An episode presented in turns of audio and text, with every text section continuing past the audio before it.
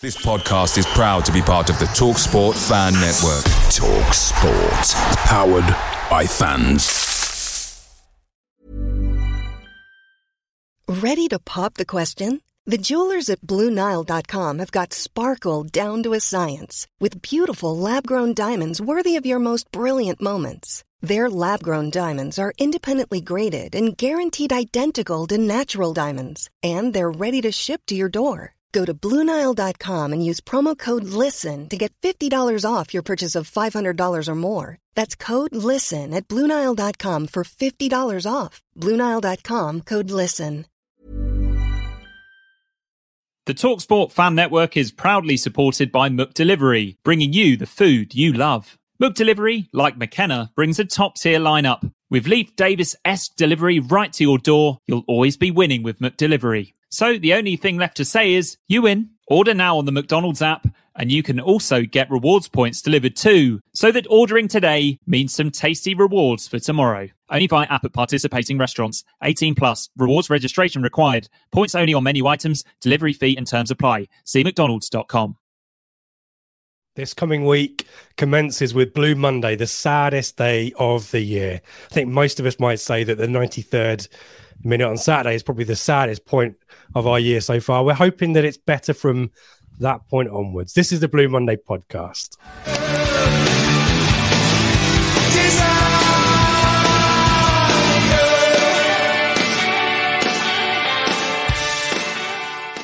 Hello and welcome to the Blue Monday podcast, discussing Ipswich Town up or down since 2015. I'm Richard Woodward, and this is the flagship show. We're available every Sunday live on YouTube and on podcast audio shortly afterwards. Joining us this week to make sense of another frustrating afternoon for ITFC, David Diamond, Craig Fimbo, and obviously everyone in the chat. We want to hear from you as well, but let's start with Craig. It's been a bit of a while since your last appearance. I'm trying to recall, but good to see you. How are you, sir? I'm all right, thank you very much. Yes, a bit chilly today, hasn't it been? Yes, you've got a chunky... Is that a Blue Monday hoodie by any chance? Hey! Hey, yeah. On brand, that's what we want. But yeah, you're doing well, mate. You good? Yes, it didn't help me too much. I was in Halstead this morning for 9 o'clock for a cup tie, an under-15s cup tie, which went to extra time and penalties, and by the end of it, I was so cold. So very, very cold. We need to get Blue Monday scarf, gloves. Yeah, one of those. We need to get one of those. What are they called? Hoodles, like the big blanket things, just basically envelop you. That's right. What we need to move on to. So yeah, I'll be all over that when we get that sorted. But no, apart from that, very well. Thank you very much. Good. And Dave, good to see you on Saturday lunchtime at the Greyhound. How are you? Yeah, good. Thanks, Rich. Yeah, it was as we thought. Bouncing at the Greyhound yesterday lunchtime, full of anticipation. It wasn't for a bit when we first got there. I mean, you were there at what, 9:30? Right. You were there pretty early doors. I know you were. But I think I got there early for me, so I think I got there about quarter one, just as it stopped raining. So absolutely rammed inside, and then when the sort of sun started to come through, it was packed outside again, wasn't it? Good atmosphere. I think a mixture of anticipation and, quite rightly, trepidation, I think. Yes. A fair mixture, I'd say.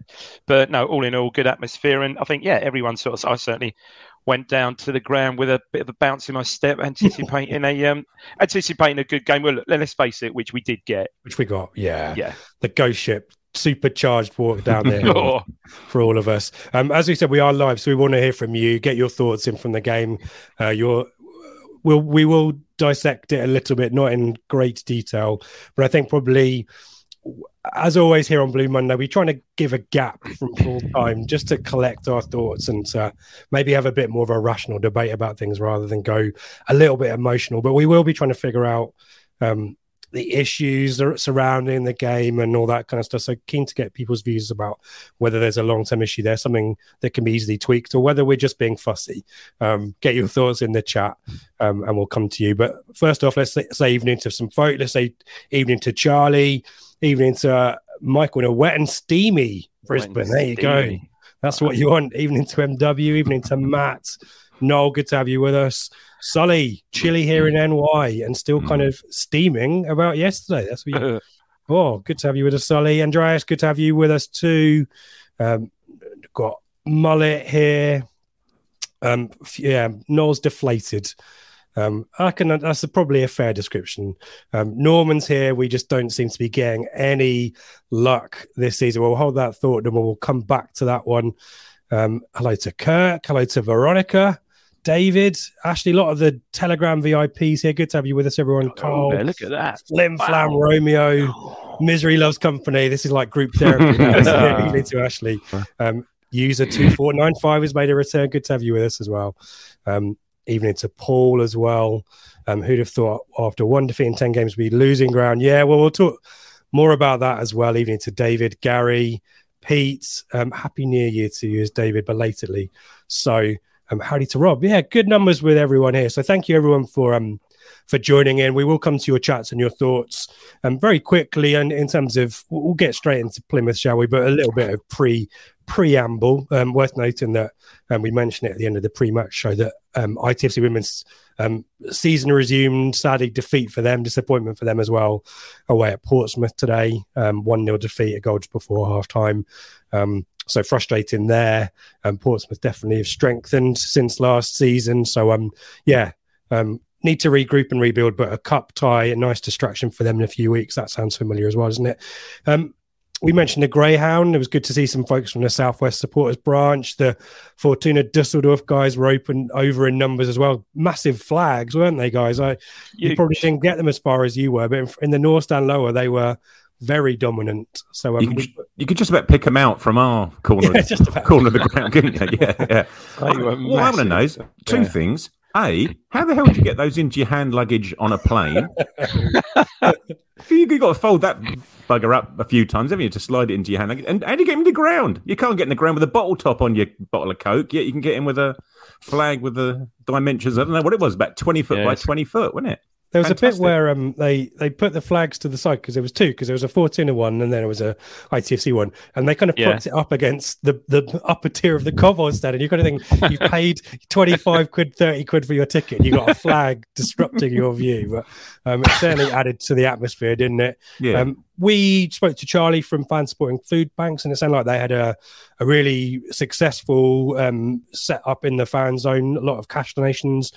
Craig, you dropped off some food on behalf of Blue Monday and all of our subscribers, listeners. How was it? You popped in and had a chat with Charlie, didn't you? Yeah. Friday night, I spend Friday evenings outside again in the freezing cold on the fan zone for the kids academy type trainingy thing. So luckily, I got a lot of bags of stuff, as you say, and needed to drop them off. But I didn't really want to cart them to the fan zone on Saturday, which wouldn't work. I'm not Arnold Schwarzenegger. Reference for you there. He's kids. yeah, he's strong. Used to be a very strong man, like Mr. Universe, I think. So anyway, I did it on Friday night. I dropped into Charlie's mum and dad, actually, who live en route somewhere between me and the fan zone. So that was very handy. I did my 5 minutes of being an Ocado driver and dropped off their shopping and saw Charlie on Saturday in the fan zone. Bumped into him, said hello.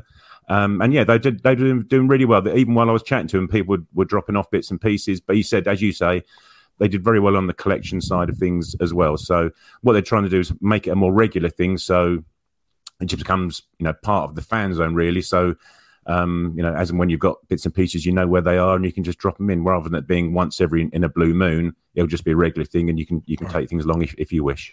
Sounds good. Yeah, well, they've done very well. So congrats to all of them. And as we said, it's kind of it's a sad situation that it's needed. But as always, football fans showing up and supporting stuff and getting involved is great. So, congrats to those guys and everyone else who's got involved. And keep your eyes peeled. We'll probably publicise whenever they're at games, if it's not going to be an every match type of thing. So, keep a lookout on our channel. But you can follow the guys on Twitter as well.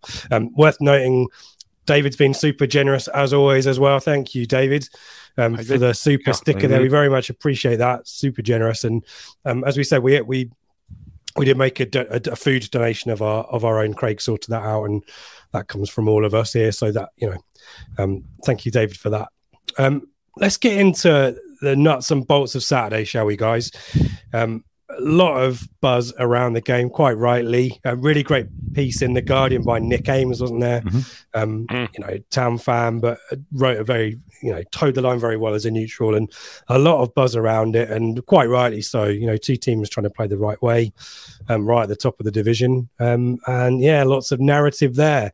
In terms of the lineups, let's briefly talk about that. I think it's kind of displayed here from SofaScore, like Plymouth changed formation, but I don't think they did. I think I quite like the average positions thing that Who Scored provided, and Plymouth are there on the right with what looks like a back five, really, doesn't it, guys? With one up front, but quite a lot of changes. And I guess my immediate question for you, Craig, let's go with Craig, just do it in alphabetical order, is how much of that was setting up maybe to stifle us? Bali Mumba there on the right. Is it coincidence that he was up against probably our most creative player, or at least creative in terms of chances created, Leif Davis? Yeah. Any thoughts on that lineup? Matete in for Morsy, maybe? Yeah, I think it was only Matete, wasn't it, that started from their more recent signings. And from, as you say, Pizza Cup. In the league. Hardy featured as well, sorry. And Gillespie on the left, sorry. But yeah, so Mumba very possibly, because I say he did, to be fair, push Davis back, didn't he, for the match? Very rarely did Davis get forward, certainly not as much as he has done in the past. And obviously, he's playing on his wrong side. So yeah, there probably was something in that. Matete and Morsy rekindling their friendship from a couple of seasons back for Fleetwood. I thought that was a good battle, actually, and I think there was a decent amount of sportsmanship going on there as well. Not on the bad side of things, you know, there was a lot of, like, you know, chicken pulling each other up when they just clattered into each other, that sort of thing, and so that was good to see. And up front, I thought Ennis was quite a bit further up front than his pitch map showed. Actually, certainly in the second half, a lot wider, wasn't he? Yeah. He looked good. He looked a very constant threat down in front of us, didn't he, Dave? In the second half, yeah, he reminded me a bit of Priori for Wolves, didn't he? That sort of big, muscular, quick, strong, and that was where we'll get onto when he totally did Burgess in the second half. But yeah, he looked good. He almost looked like Gareth Bale when he ran off the side of the pitch and caught the ball around the corner of him, didn't he? But yeah, quite a lot of rotation there, and I kind of interpreted that to be Plymouth setting up to nullify us, and to be fair, we'll talk about it. It did a job. In terms of us, Dave. I think we probably talked about this previously being maybe the strongest side that we could name. No place in the squad for Edmondson, Lee, Aluko, and new signing Broadhead as well, due to lots of, muscle injury and a precaution there. But is that our strongest team, do you think? And I think so. New signings... Yeah. Change things. Yeah, allowing for the new signings to sort of settle in, I think that was a team we pretty much expected. Bench-wise, I don't know, and I don't think anything's come out. I was perhaps a bit surprised Aluko didn't figure on the bench there. Obviously, Edmondson, there's a fair bit of speculation flying around about Edmondson that he didn't appear. Obviously, Keogh was there and he wasn't. Which I think was a surprise, particularly given I think he was pretty good. I thought he was very good the week before against Rotherham. Hurst on the bench. Yeah, I think again everyone was a bit disappointed that Broadhead wasn't on the bench, but we understand he's got some sort of muscular injury, which doesn't sound too serious. I would expect him to feature next weekend. And as I say, if this is our strongest team, notionally on paper, we haven't really talked a huge amount on the podcast about Nathan Broadhead. Craig, do you want to give us your quick reaction to that one? And if he's got to be a nailed-on starter because it's a big fee, who are you taking out of the squad or taking out of the 11 to put Broadhead in? Yeah, well, I think in terms of the signings of Hurst and Broadhead, it probably was right and proper that they didn't start straight away, given because Ladapo had played pretty well, hadn't he, against Rotherham? So I think he deserved to start, being against the next team, having scored in the away game as well. Regards Broadhead, I spoke to the mayor of Brightlingsea on Friday. Of course you did. Yeah, well, that's happens, the kind of that's the which, these are the people we hang out with, Craig. If you know the mayor, now this isn't is it slanderous or libelous? If you know the mayor of Brightlingsea, it's not that grand a thing. But he is from Sunderland, and he's a dyed-in-the-wool Sunderland fan, and still goes to lots and lots of games, and has done for 40, 50 years, etc. And he was singing the praises of Broadhead. Said he's an absolutely brilliant player. Says he does everything. He can shoot, he can dribble. He said his runs are fantastic off the ball. He can header it, but he does get injured a lot. And they had him on loan, obviously the season before, well, last season before this. And he said that they had a cup game. I think he said in December-y time, that sort of time. And he got injured. They didn't see him for like 2 or 3 months after that. But when he does get on the pitch, he said he's a spectacular player. Says he's really good, and he was slightly disappointed that they hadn't come in for him, knowing that he was available because they may be losing going back, yeah. And Ross Stewart, and possibly people sniffing around Stewart as well. So yeah, he would have been happy for the Sunderland to get him back, and that's top 10 of the championship. So fingers crossed he can get over his little niggles and play some serious part in the last half of this. And who's making way for you to get Broadhead in the team? Harness, I'd have thought, isn't it? Yeah. Chaplin. I think it's been really, obviously, won the player of the month for December, didn't he? So, but even yesterday, I thought he was our best player yesterday. He just kept going. The lights have gone out. The lights have gone out of Fim's Tower for those of you who are listening to the podcast. Let's jump into the action. For me, the first off was quite similar to the Oxford game in that. I thought Plymouth came out with a lot of intent, a lot of high press, a lot of pressure on our out from the back playing style, which definitely got a few people excited. Oh, Craig's joined twice on the old broadcast. Here he is. Oh, he's gone. Oh, there you go, Craig. Are you still with us? There he is. I am. Can you hear me? Yeah, you're duplicated you're on two devices, but anyway, we'll power through. Dave, do you want to give us in case Craig disappears off? There he is. Every week this happens now to me when I host. Someone's network screws up. It was quite a frenetic start, wasn't it? But probably Plymouth started the better, and then we grew into the game as the game went on. Yeah, I think, and it was clear right from the off. They were trying to knock us out of our stride. They were playing, I thought, very much on the front foot, not giving us any time really to play out from the back or any space to play out from the back. And probably for the first 10-20 minutes, that first half, I think probably right, like Oxford, they probably shaded it. I think not necessarily on chances created, not that I can remember much, but they just seemed to have perhaps more possession, more control of the game for those first sort of 20 odd minutes perhaps. There was a save by Walton and Burns who sit clear, isn't there? There was one that Walton, and then Davis gets in a good block as well. I think it was. They started well. Do you know what? I know I'd be disparaging to them, but they surprised me yesterday. They were better than I thought they were going to be. Obviously, they're top of the league. Crikey, yesterday, spoiler alert, was their 12th away game, undefeated. But they're I not eating humble pie as such. I never spoke out against them, but they're a good side. They're very, very good, very strong, well organised, athletic. Strong, quick. Yeah, good technical players too. The first and only team so far that have just knocked us out of our stride from the very first minute, weren't they? I think so. And I don't know whether we were taken aback, but I think the crowd was sort of taken aback because certainly the first time this season we've seen a team come to us and give it to us basically from minute one. We're just not used to seeing it. We're used to us having the ball and playing at our pace, etc., etc. Yeah, absolutely. And I think the point someone made right at the start here was that Davis, they completely nullified Davis, but he just didn't get forward at all, barely in the first half at all. I mean, throughout the game, and we will talk about the second half in a little bit more detail in a second, but it felt like that high energy that they had, it seemed that Morsy and Evans didn't really able to influence the game.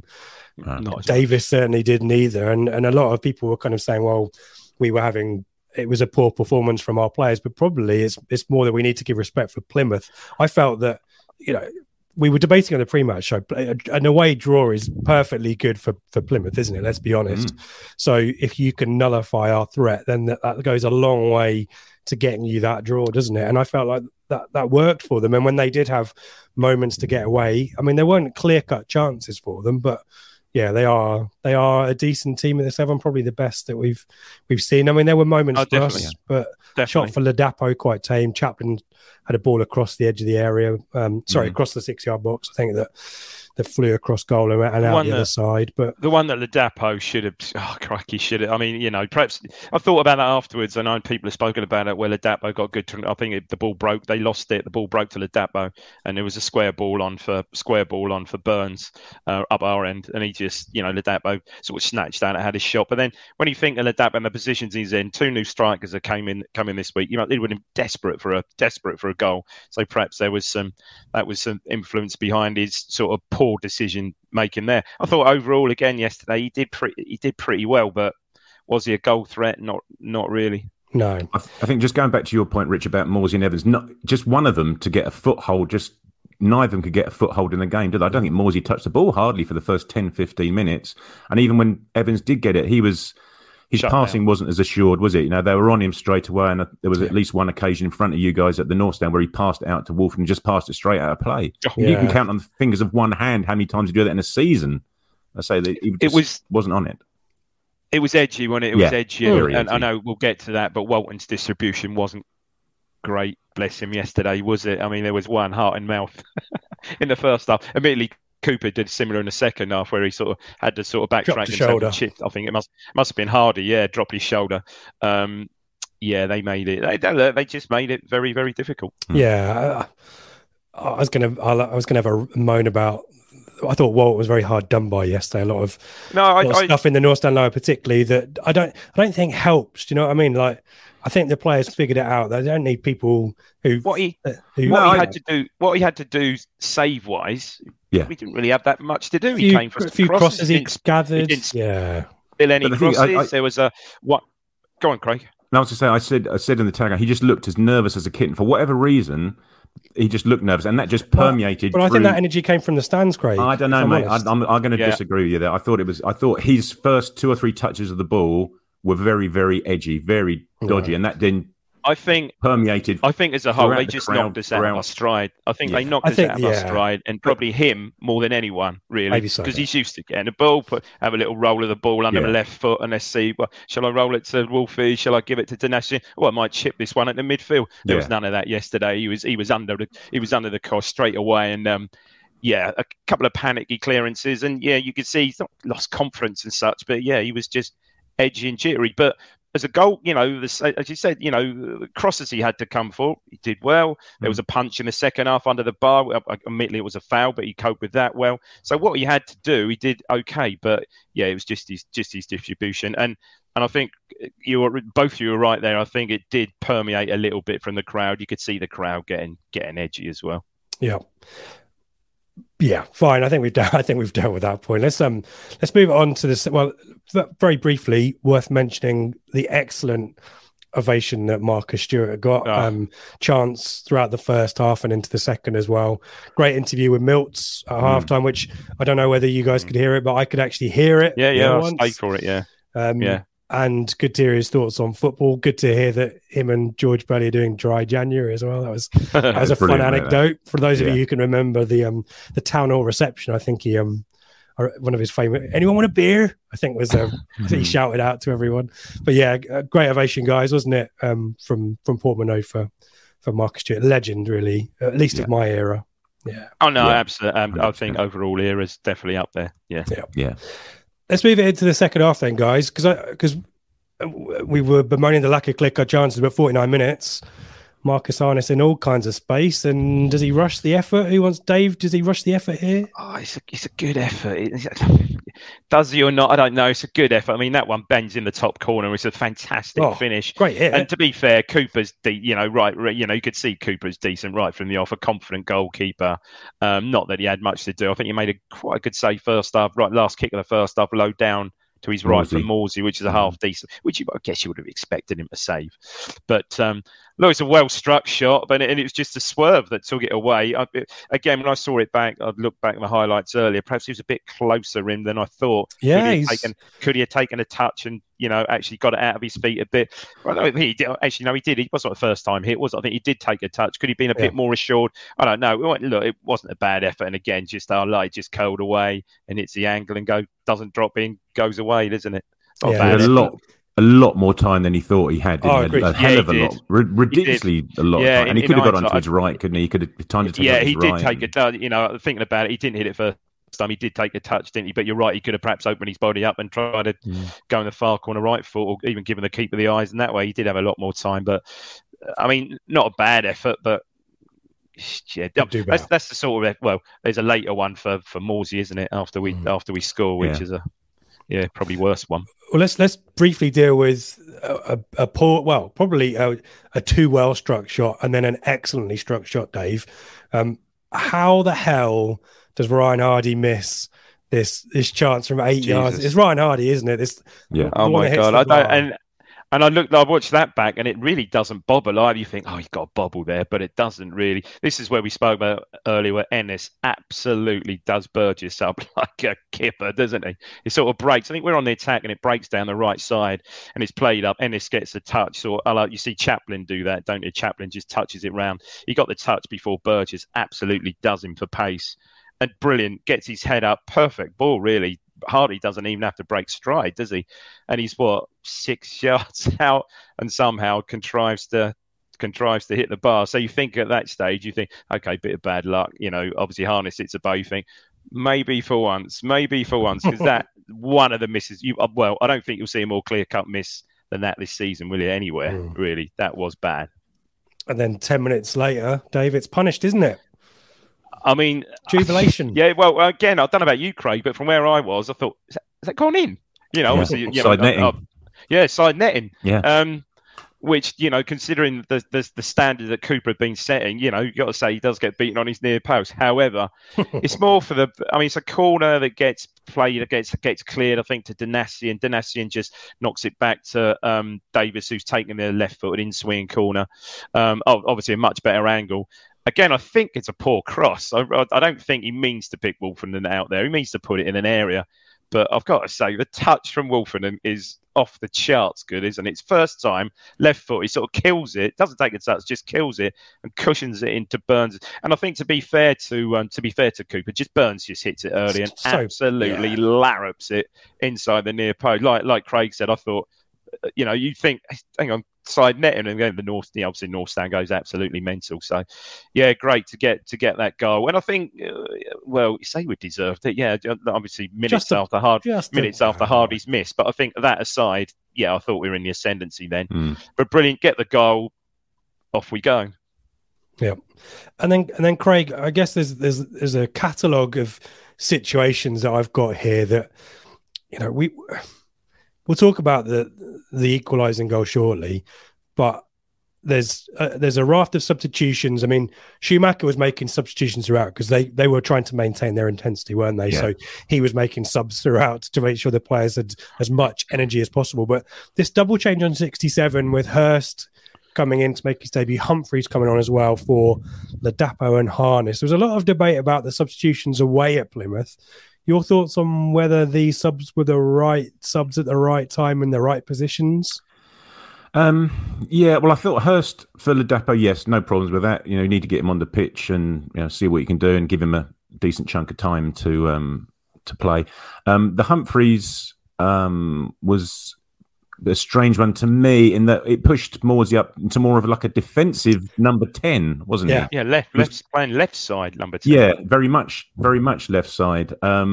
You'd have thought the obvious thing to do was, given the goal at Lincoln, et cetera, was to have Cameron Humphreys playing that in one of those 10s and keep it as it was in terms of the Morsy and Evans partnership. But for some reason, I don't really know why we did it because, for all Morsy's advantages and positives that he does, I'm still not convinced he's that box-to-box guy, and I'm certainly not convinced he's a number 10 to be in the box. I'm not sure he's the quickest either. as Dave says about the chance that he had, he scuffs that, doesn't he? It just bobbles towards the goal that Cooper pushes past. Had that been Humphreys, potentially, had that been Chaplin, exactly. How many goals did you see him score like that from that pure? Precisely that position. Yeah, that was a confusing one to me to break up, not only break up the partnership of the Evans-Morsy partnership, but he was just a defensive number 10. So it's sort of, that's the start of the regression sitting back to my eyes. And then, go on, Dave, go on quickly. Come. I mean, it was, wasn't it? But as I think McKenna said in his interview, it kind of was, but they didn't create anything. I can't remember them getting really the ball in and around our box much. It was a lot of playing midfield. There was a lot of balls lumped forward, which I thought we dealt with well. For once, I know it's you can't say. And then of course 90 minutes come, and then the thing I think that did us, and it sounds odd, was the injury to Scar, which is completely. I was going to ask about this, guys. Yeah, this head injury that ends up being a cut rather than a head injury. So there's no concussion situation here. The referee lets this play out for 3 or 4 minutes, doesn't he? 4 minutes. Yeah, and the rest. Yeah, that's right. And that we had some impetus there, didn't we? We had some momentum. Yeah, we did. I believe that was just all our oomph. I believe that was just after Morsy had the scuff. The scuff shot. It may have even been for the resultant corner, actually. And then, of course, we had the injury to Burns, and again, that was a couple of minutes as well. And then, of course, this is the crowd, and we are. I think we are pretty much keeping them at arm's length. 90 minutes, the ball goes up. Yeah, 9. Crisis like the World Cup. 9 minutes, but probably right because you say Scar 4 minutes, Burns must have been at least 2 minutes. All those substitutions, you can't argue with that. Yeah. I mean, this is kind of tin hat time, guys. Do you reckon that it was a strategy from Plymouth to drag that injury out because they know that we've got maybe a mental frailty when it comes to late goals? I'm not saying that Scar faked the injury because he had to change the shirt and all that kind of stuff, but it was quite a leisurely situation there. I wonder whether any of our players should have been cajoling the referee to get things moving. And in the end, it's not as if they scored in the 98th minute or 99th minute, but nevertheless, is this a strategy that teams are going to place to just slow the pace of the game down, but add the minutes on in injury time such that we get a little bit nervy? I don't personally think it was necessarily the added minutes. It was just the stop of the momentum, the impetus that we had going. That just put a complete stop to it and just put that bonfire out, as it were. And we just had to start again, which we unfortunately didn't. And thoughts, Dave, briefly before Craig talks us about the inevitable. KVY for Burns. Would you have done something different there? I don't know. Probably, KVY probably not. I don't think. I honestly don't. Okay. I thought that. Go on. Sorry, you're going to say? No. The option was Jackson. No, right? Unless it was Jackson to stretch them, but it was, I guess that is perhaps a more of a sort of obviously a defensive kind of change. But then, my God, he went one of those marauding runs that we haven't seen for since 2-3 seasons ago when he signed. So with hindsight, perhaps Jackson would have been an out, and had you got control of the ball, he would have been an out ball down the line there. But I thought at the time, okay. Obviously, Burns is injured, so I had to go off. So I didn't really have too much of an issue with that. Okay, Craig, we have to deal with this. We'll deal with it quickly. Just for folk in the chat, there's a lot of good stuff in there. It'd be really tricky for me to go back and find stuff. So if you've made a really excellent point that you think merits our time, or a question for Craig or Dave, if you don't mind typing it again so I can find it much easier, and we'll come to your questions and your thoughts in a second. But Craig, talk us through the misery. Ryan Reynolds here from Mint Mobile. With the price of just about everything going up during inflation, we thought we'd bring our prices down. So to help us, we brought in a reverse auctioneer, which is apparently a thing. Mint Mobile Unlimited Premium Wireless. How to get 30, 30, how to get 30, how to get 20, 20, 20, how to get 20, 20, how to get 15, 15, 15, 15, just $15 a month? Sold! Give it a try at mintmobile.com/switch. $45 up front for 3 months plus taxes and fees. Promo rate for new customers for limited time. Unlimited more than 40 gigabytes per month. Slows full terms at mintmobile.com. Blue Monday are delighted to be partnered with TalkSport Fan Network and NordVPN, giving you the best possible offering for browsing the internet securely. NordVPN opens up global streaming options for content not available in your region by switching your virtual location quicker than Wes Burns running down the wing. NordVPN acts like your cyber Sam Morsy whilst online, protecting your personal data and sensitive info like passwords and credit card details from falling into the wrong hands. For about the price of an ITFC match programme a month or a Blue Monday Telegram subscription, you can get yourself a NordVPN account which can be used across 6 different devices. If you need to rapidly change direction like Amari Hutchinson, there's a 30-day money-back guarantee. To get the best discount off your NordVPN plan, go to nordvpn.com/Blue Monday or click the link in the podcast or YouTube subscription to be taken straight there, supporting us here at Blue Monday in the process. Away days are great, but there's nothing quite like home comforts. The same goes for McDonald's. Maximise your home advantage with McDelivery. You in? Order now on the McDonald's app. At participating restaurants, 18 plus, serving times, delivery fee and terms apply. See McDonald's.com. Well, Norwich loanee, Bali Mumba, for the second time this season, yeah. So they'd brought on Aziz, hadn't they, who's obviously making his own comeback from injury. So they were going for it to that extent. Took off Wilson, didn't they, and brought on Aziz for him. He pushes it into Mumba, who had quite a lot of space himself on the corner of our box on the left-hand side. And he drifts inside Cameron Humphreys. I don't know why we didn't show him onto his weaker foot. He gets onto his stronger left foot quite easily, drifts inside one player and then gets closed down by Burgess. And obviously, as ever, it takes a clip off of Burgess and flies into the top corner. Not quite as floaty as the 97th minute equaliser for Fleetwood, which clipped off Burgess into the top corner. But yeah, sadly, it replicated itself. A sort of combination of the Fleetwood goal and the Wickham goal, really, in terms of the people involved and the final end product. So, yeah, token. Norwich loanee gets a 93rd minute equaliser, deflected into the top corner. How's your luck? Yeah. Yep. And Chaplin tries to cheer up the crowd, but it's probably a little bit too little, too late. And that's your lot, really. And go on, Dave. I thought at the time it was just a slight deflection, but that's quite a big deflection, actually. If you look at the trajectory of the ball, I think Walton saves that. That's pretty much looks like it's going, at that, good height for the keeper to save. It's going fairly low for the keeper. But I was right. That was right behind it on the diagonal, and you just see it just absolutely just dips in it right in the top bin, as they would say on soccer. It's quite interesting. If you watch before we came on air, I watched the Town in 5 thing, and they've got a clip of it from the north stand end or that end of it looking towards the goal, and you can see all the crowd lower churchmen's behind it, and there's not really any huge anger. They're just, it's people thinking, yep, that's just happened. I mean, are you critical there of Humphreys? Could he do a bit more there? I mean, you say show him on his right foot, but it's the dying embers of the game. Well, 5 minutes ago, but 90 plus 3.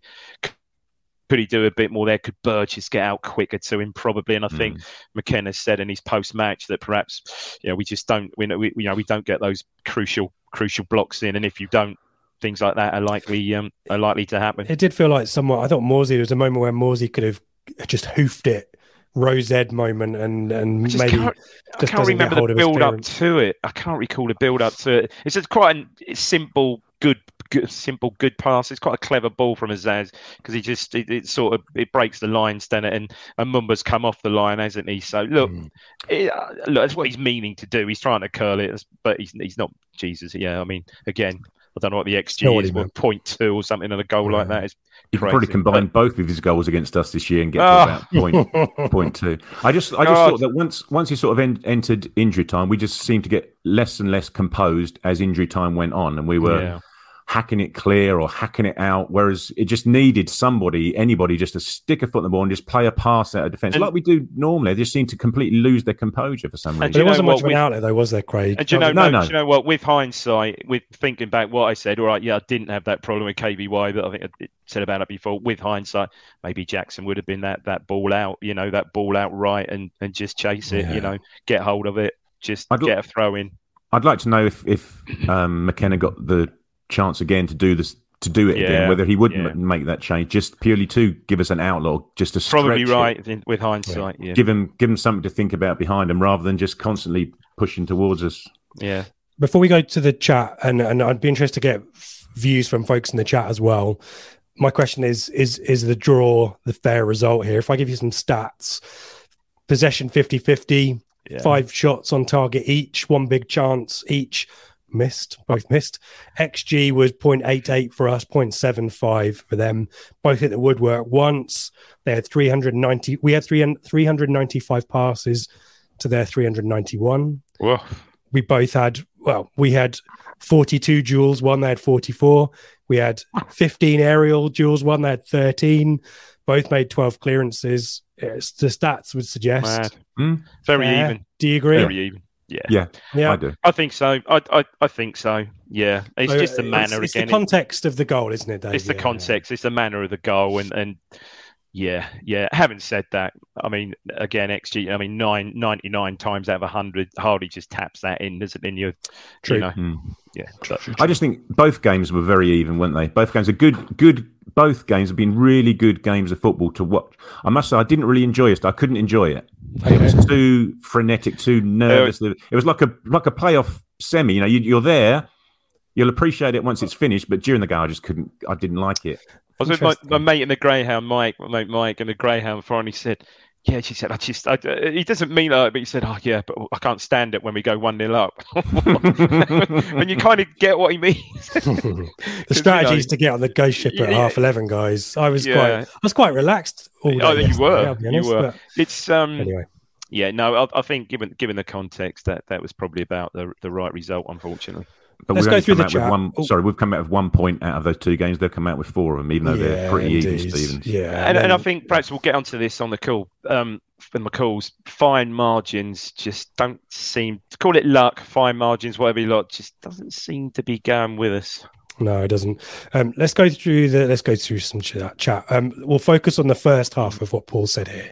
He's mentioned the P word, which the dreaded P word as well. Rapid attacks from Plymouth. I would say that's the main difference between the two sides. Need to score when we are not playing well. Thoughts on that one? I thought Plymouth did have maybe more pace than we had in their attacks, but as we said, not much in the second half, though, guys. No, talking about Ennis, they also got a bit more support around. Hardy, I thought, certainly for Menace than we did around Ladapo. As Dave said, Ladapo was okay yesterday, and he did held the ball up really well on certain occasions. But either it's his decision making or he didn't have enough people around him to be able to lay it off and get going on his bike again, sort of thing. So I thought they mixed it up quite well as well. They weren't scared to go direct either. The left back in front of us, that Gillespie, loved that left foot. But he had a lovely left foot, but he loved that left football up the line, didn't he? Especially first half.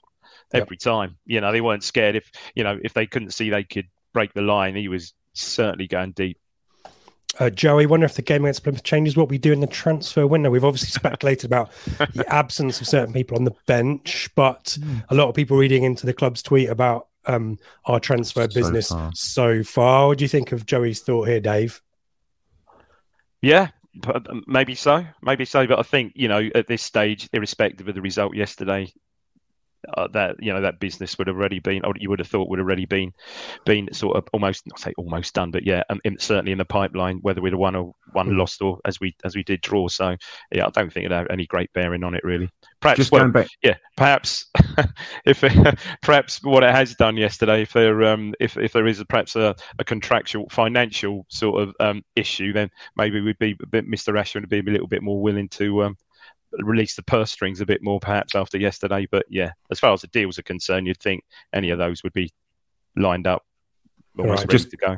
Just going back to the previous question about scoring when we're not playing particularly well, we need to score when we are playing well, don't we? That's the issue we've got is putting teams to bed when we're so far on top. It's embarrassing. There was one of the callers into Suffolk. I was driving him yesterday. He said exactly that. It's getting a point from Plymouth isn't the issue. It's losing away at Wickham when you've been on top. It's not winning away at Lincoln when you're playing 10 men for 45 minutes. And hopefully that's what Hurst and Broadhead will do in the next 3 games at least. Because you're hoping that we're going to have the majority of possession in these next 3 games and that we will be more than 1-0 up going into the 95th minute. Yep. That helps us, doesn't it? Carl. Always. Well, yeah, don't know. Thought it was a strange choice from McKenna. Harness and Hurst had a partnership previously at Pompey. Thought Harness's defensive work was superb yesterday. His was there. Michael thought it might be a game for a Luke. I mean, this is the issue now with the strength and depth, Craig, is there are some difficult choices of people who are the non-match day squad is pretty good quality, isn't it? And Aluko is probably borderline, isn't he, at the moment? Yeah. Did we find out if he was injured or if he just didn't actually make this? I don't know if that actually came out in any of the post-match bits and pieces, did it? But some guy in the questions just said that he was that with the analytics guys? Analytics, yeah.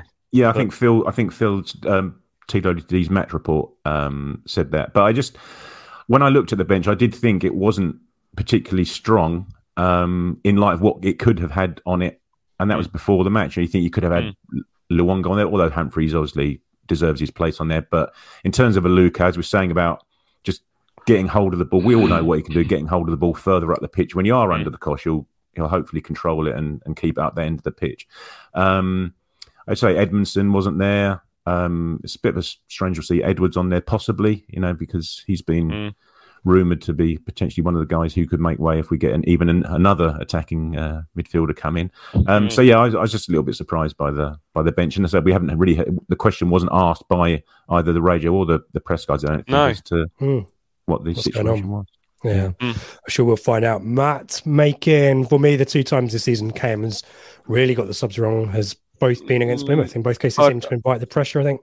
I'd say Sheffield Wednesday away as well. You throw into that category as well, definitely. I mean, that's an area to improve on, right? And I also felt that there was an opportunity to make a time-wasting sub on 90 as well. When that board goes up for 9 minutes, maybe the way to avoid the kind of angst from the crowd is to take someone off and get a round of applause and just remind and forget about it, waste some more time, but...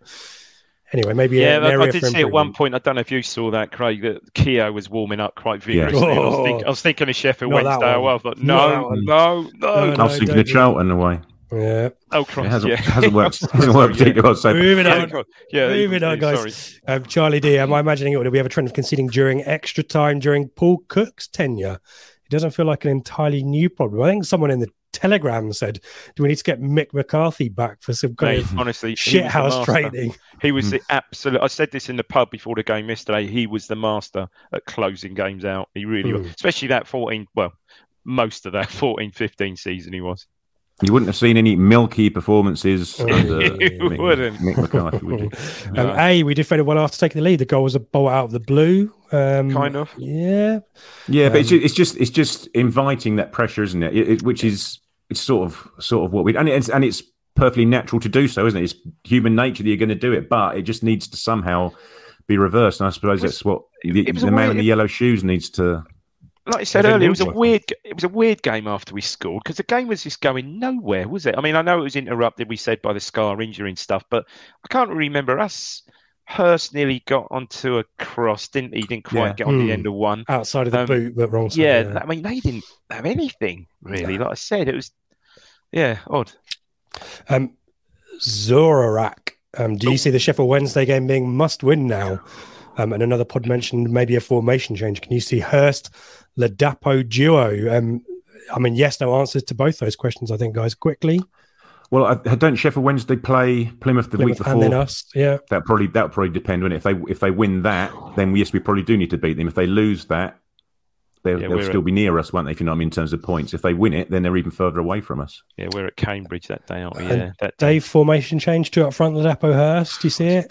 No, I don't see it. No, okay. Still don't see that, really. No, not start of a game. You know, maybe in-game if you're perhaps, heaven forbid, you're chasing or something like that, but I don't see that. At the start of the game. Not if you've got Chaplin and Broadhead behind. Q442 against Oxford away. All right, yeah, they go for Mick McCarthy. Yeah. Graham, who I believe I asked this a few weeks ago, he might be a Plymouth fan, so apologies, Graham, if I've got that wrong. Unbeaten away in 12, so maybe not such a bad point. I think that's, on the face of it, it's just the context of the way that we've conceded that equaliser. That's the annoying thing, isn't it? Charlie, I think there will be a couple more signings to come. Maybe a defender, Craig? Yeah, well, we can't keep signing players, can we, all the time? I know. Christ almighty. This is Paul Cook. Do we need like Paul Cook? I know Mark Ashton loves a deal, but bloody hell, Bill. Signing players every 3 days. Yeah, potentially, but someone's going to have to drop out, don't they? And you'd think it would be a left-footed defender if it were to be a defender, wouldn't you? A left-footed centre-half. You would think so, yeah. Interesting Edmondson yesterday. I can't help. I don't know. Might be something. Might be reading more into that than there is, but I don't know if he's still over his injury properly. Yeah, you might be right. Yeah, you might be right. We don't know, do we? Wasn't asked. No. K-Max said after the game, here's Michael, that we have to learn how to block the shots. I think we talked about that. Norman here, Humphreys inexperienced for their goal. You should have shown him down. I mean, Humphreys and Burgess have been involved in a few. Wickham springs to mind as well. That was the personnel that let that goal through. I mean, maybe it's interesting that this season we're a lot more open than we were under McKenna in the second half of last season. Do we need to go back to being defensively obstinate, or is it all about just scoring more goals, guys? Well, I suppose ideal bit would be both, isn't it? Both, yeah, absolutely. But, sorry, Dave. Yeah, but yeah, I just wonder whether if Morsy hadn't been playing in his defensive 10, whether he'd be in the position that Humphreys found himself and was ensuring that Mumba's going down towards the touchline rather than cutting back in. So, yeah, we've got to start learning very quickly that just game management. And we all know what the issue is. Ashley, there's a handball that I missed first half. Ireland, wasn't it, Dave? Yeah. Chaplin. Yeah, Chaplin sort of whipped it in. And, I mean, jumping up and out. I mean, again, wrong. I couldn't see wrong. So, at least on the Plymouth fans would have had a great view of that. So, it certainly hit his arm. Because I was obviously the elevation I've got, I'm looking straight down at it, and it certainly hit his arm. It was sort of by his side, but it definitely hit his arm. Right. There you go. Yeah. But not given, so not much we can do about it. Evening to David, Plymouth fan. Interested to get your thoughts, David, on what you saw if you were at Portman Road. And I guess all of us, we were very positive about Plymouth on the pre-match. I think if we had a choice, guys, of the two teams to get the automatic spots, it'd be us in Plymouth, wouldn't it? I mean, it's definitely us, but there's a lot to like about Plymouth, though, isn't there? Yeah. No, there is. Pasties. Yeah. Pasties, exactly right. There we go. We're moving on. Joey thought Luonga might be in a perfect option from the bench, guys. I guess these are all hypotheticals now, aren't they? General fitness, perhaps. Yeah, good point. But then who do you not have on the bench to have him on there? Humphreys, Humphreys. Yeah, indeed. Yeah. You couldn't leave him. It's a challenge, isn't it? Difficult. Mullet, do we let Mumba shoot after what he did down in the North Stand corner? I like the pirouette to concede a corner. He had an atrocious game. He was awful, wasn't he? He was getting the bird. He was miskicking it. He couldn't control it. Why do you think he was that bad, actually? But, obviously the North Stand then was a comedy moment. I thought he scored first off. User 2495, what are your thoughts on Ipswich dropping below the 2 points per game, in at 1.88 since October, whilst the other two have been maintaining 2.2 or above. Let me show you the form table, guys, as well, from the last six games, where Town are in 10th space. And look at Derby. Oh. Ouch. Yeah, your thoughts, I mean, any thoughts on that point? I guess it's factually correct. Can we analyse that in any way? I mean, it's disappointing, right? But... Yeah, it's still only it is factually correct. I mean, you put another spin on it. It's one defeat. Is it one defeat in seven? Did we say? But yeah, there's too many draws in there. And you're right, Craig's right. You know those. You know, in there the game Lincoln away. Where, you know, there's 2 points thrown away. Absolutely thrown away there. Okay, yesterday into the mix, I suppose, because it's such a late goal, but. Yeah, it is. I mean, there's a thing, you know, 1.88 since October, 2.2. We need to start a run sometime very soon, don't we? We do. Yeah, I honestly thought yesterday would have been the springboard, wouldn't it? You know, win yesterday, no matter what. Come out of that with a 1-0 win, and you're up and you're off and running again. Especially next week. We're obviously away at Oxford. I'm pretty sure that the other guys have got. Mate, they're at home to Plymouth, at home to Cheltenham, Sheffield Wednesday, at home to Fleetwood. Oh. Yeah. Every week you look for these games, and then I think what they got the week after? Plymouth away at Accrington, Sheffield Wednesday away at Cheltenham. Oh, okay. Well, then on the Tuesday, mind you, we're at home to Morecambe, so but yeah. Yeah, it's going to be. There'll be points dropped, guys. There'll be plenty of ups and downs between now and May, won't there? A lot of people giving their views on whether the result was fair. Zurak Draw 100% deserved result. Plymouth scored pre-90th minute. We wouldn't be as deflated. Flim flam, definitely fair result. Eric, we were outthought. Do you agree with that one, Craig? Were we outthought? I don't know. I was very impressed with Schumacher, how he'd set their team up, how he'd got them going. You know, considering we talk about McKenna's still learning and not being in the job very long. Well, Schumacher hasn't been a manager for that many months longer than McKenna has he? When he took over from Ryan Lowe. Right. He'd only been an assistant to him at Bury and then Plymouth. So, you know, in terms of being in the job for any period of time, I don't think there's that much difference in him. But no, I'm just been very impressed with Schumacher since he took over, when you'd sort of expect them to be some sort of dip from the heights of what Lowe had managed to do with them. He's just carried on the same trajectory, if not even better, considering the financial situation they find themselves in compared to us. He's doing an absolutely fantastic job. They're doing well to... You just signed a new contract, didn't you, relatively recently as well, I think. Yeah, and worth noting, we got a lot of Plymouth comments on the pre-match, so thank you if you guys are watching. And suggest we made it feel like he just did a continuity job from Ryan Lowe, but I think he did a formation change. And that's been the kind of foundation of the most recent success they've had. So, yeah, doing a fantastic job there. And we need to mention as well that they've been really clever with their recruitment, admittedly relying on loans.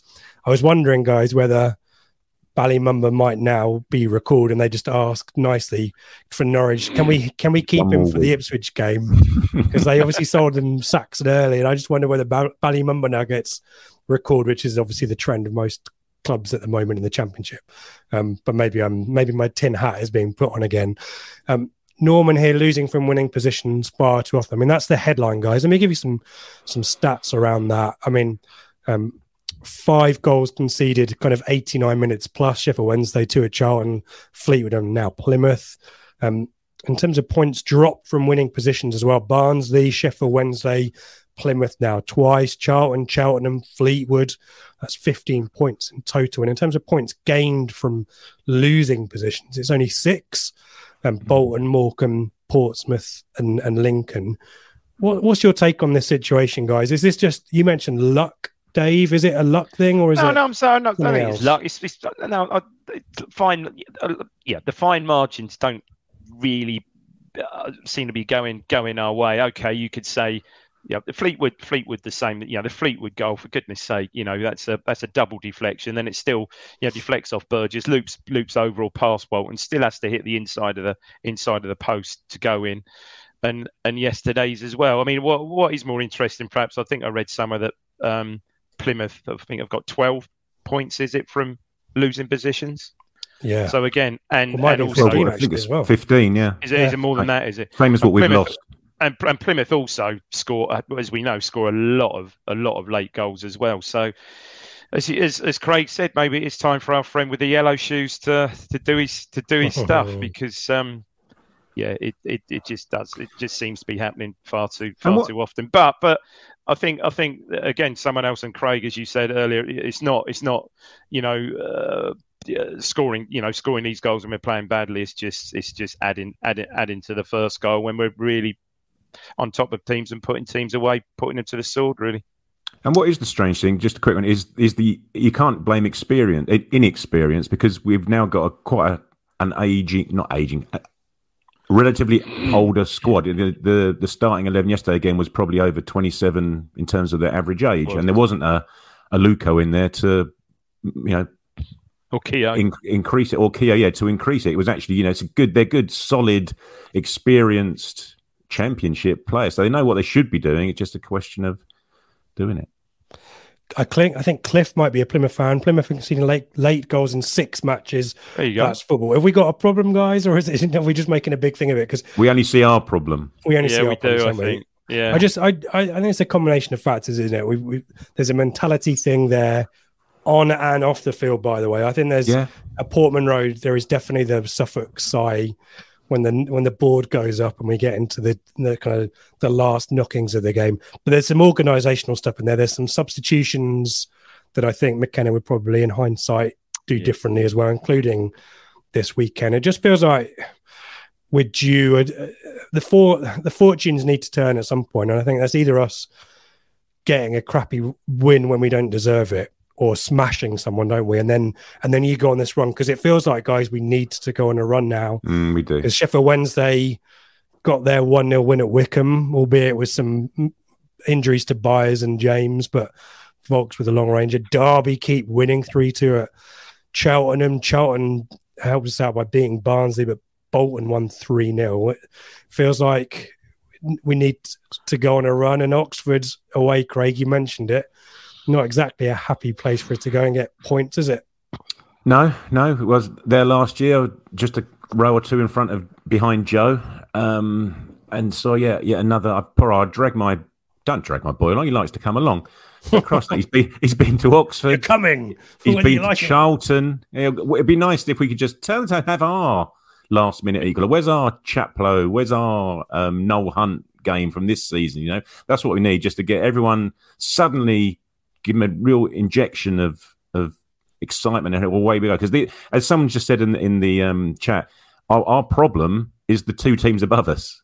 You know, they're just not letting up, and potentially the one below us. You know, Derby are top of the top of the forward table, aren't they? So as you say, as you rightly say, Rich, we need a run. We need to start Oxford, but they got a decent result yesterday. But our away form was the thing that was holding us in good stead at the beginning of the season, wasn't it? Yeah, I think. Well, they say 20 games left, 15 wins will give you 96 points. That should just about do it. That should just about do it. Just about. Yeah, just about. Before this is your last opportunity for bits and pieces in the chat. If you've got any other thoughts or points, predictions for next week, then now is the time. But just some business from us here at Blue Monday. If you want to make yourself feel better on Blue Monday, then why not head over to our merch store, where free shipping is on offer until Wednesday. Get yourself a Craig Fimbo-esque hoodie and other goodies as well. We will be probably doing a midweek show, I suspect. Our Sam Parkin interview from last midweek is available to listen to, and really great job there by Ben. And Sam Parkin was excellent, wasn't he, as well? So really worth a listen to that one. Back for the pre-match and the flagship at the usual times next week as well. And if you made it this far and feel obliged to give us a thumbs up, we would appreciate it. Be that here or YouTube or Facebook, or give us a review on your podcast app of choice as well. We do like reading those, some new ones of late, which I'll copy down and read out next time because they were very enjoyable. But thank you, everyone who's joined us tonight. A lot of good stuff in the chat. Apologies if I didn't have time to read yours out. There's plenty going on there, so I hope folk have enjoyed it. But let's finish off and look ahead for Oxford. Craig, are you changing much in terms of personnel and formations and so on? I'm probably having Hurst up front. Very impressed with him when he came on. Yeah. You know, he made the right runs. Literally in the first 5 or so minutes he was on, he made a run to the near post and got in cross in front of his man as the cross came in. So I'd have him. Hopefully Broadhead can get a full week of training, and you know, let's just start hopefully putting some of these teams to the sword. I wouldn't really change much else, I don't think. Yep. Dave? Much difference for you? No, I think I agree. I agree. Yeah, I'd expect to see Hurst get a start. Broadhead, hopefully, in the squad. You know, in the 18, if he's fully fit. Obviously, fitting Whittaker in there and McGuinness at centre back. But no, joking apart. Yeah, that's the main changes I see. Probably certainly a start for Hurst. Yeah. Yep. Norman, we've been talking a lot about us. Are you confident?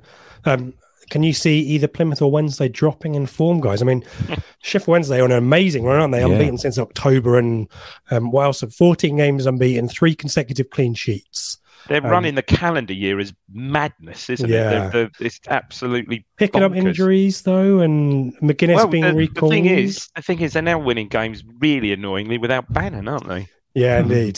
Yeah. So it doesn't feel like either of them are going to let up anytime soon. No, we were hoping the Whittaker effect might affect Plymouth, but it doesn't appear to be the case either. So we just need to get our acting here, don't we? So, yeah. You said win 15 games out of 20, we'll be all right. Town to go on an unbeaten run till the end of the season. We are unbeaten in the calendar year, guys, so in all comps. So, you know, let's focus on that, shall we? Hang on, that might mean we're in the FA Cup final as well. There you go. I'll take that. Michael, trust enough 2 new forwards will score away. There we go. The positivity's come back. That's what we want, guys. That's why they're signed. Yeah. He can say that. He's in steamy Brisbane, though, isn't he? Mullet, Oxford, Neil, Ladapo, hat-trick at Hurst, 4. There you go. Fly me. Yeah, well, that would be good. That's going to be a quick hat-trick if he's coming on the 86th minute, isn't it? Christ almighty. Charlie, Sam Parkin interview, fantastic. Thank you, Charlie. Brilliant. The time's really moving. And probably, I think we had a chat from one of our Plymouth colleagues in the chat asking about Ladapo. Really interesting that, obviously, Ladapo's had an up and down time here, and some maybe overly critical thoughts from certain sections of the fan base. But Sam Parkin, really enlightening, wasn't it, about the mindset of a footballer and confidence being a factor and how they pick up the noise from around the stadium and so on like that. So something maybe that a lot of people should listen to. Some useful messages there. What else have we got? Neil put Humphreys back alongside Morsy. Would you do that, Craig? No, I don't think so. You got to keep Morsy and Evans together. I believe certainly for the next few games. And Humphreys has done well when he's come on in that number 10 position. You know, I'd still keep him on the bench. We showed yesterday. You know, he's defensively. You wouldn't want Cameron Humphreys in front of your back four by virtue of what happened. Well, at Wickham and also what happened yesterday. You know, he's not defensively as solid as Evans is. Fair enough. There you go. I think that's it. I'm looking, what else have we got? Yeah, a lot of love for Plymouth in the chat. Thank you, everyone who's joined us from Plymouth and added. So absolutely agree with that. Yeah, I think Romeo sums up well. I think that's where we'll leave it for tonight. Craig, thank you for all of your input, as always, your expert insight. Dave, as well. Appreciate it as well. Thank you, everyone who's joined us. Appreciate the comments. Appreciate the chat. Positivity for the weekend. Let's get through Blue Monday and then power through for the rest of the week. And hopefully better times at Oxford. Look after yourselves and we'll see you soon. Thanks, everyone.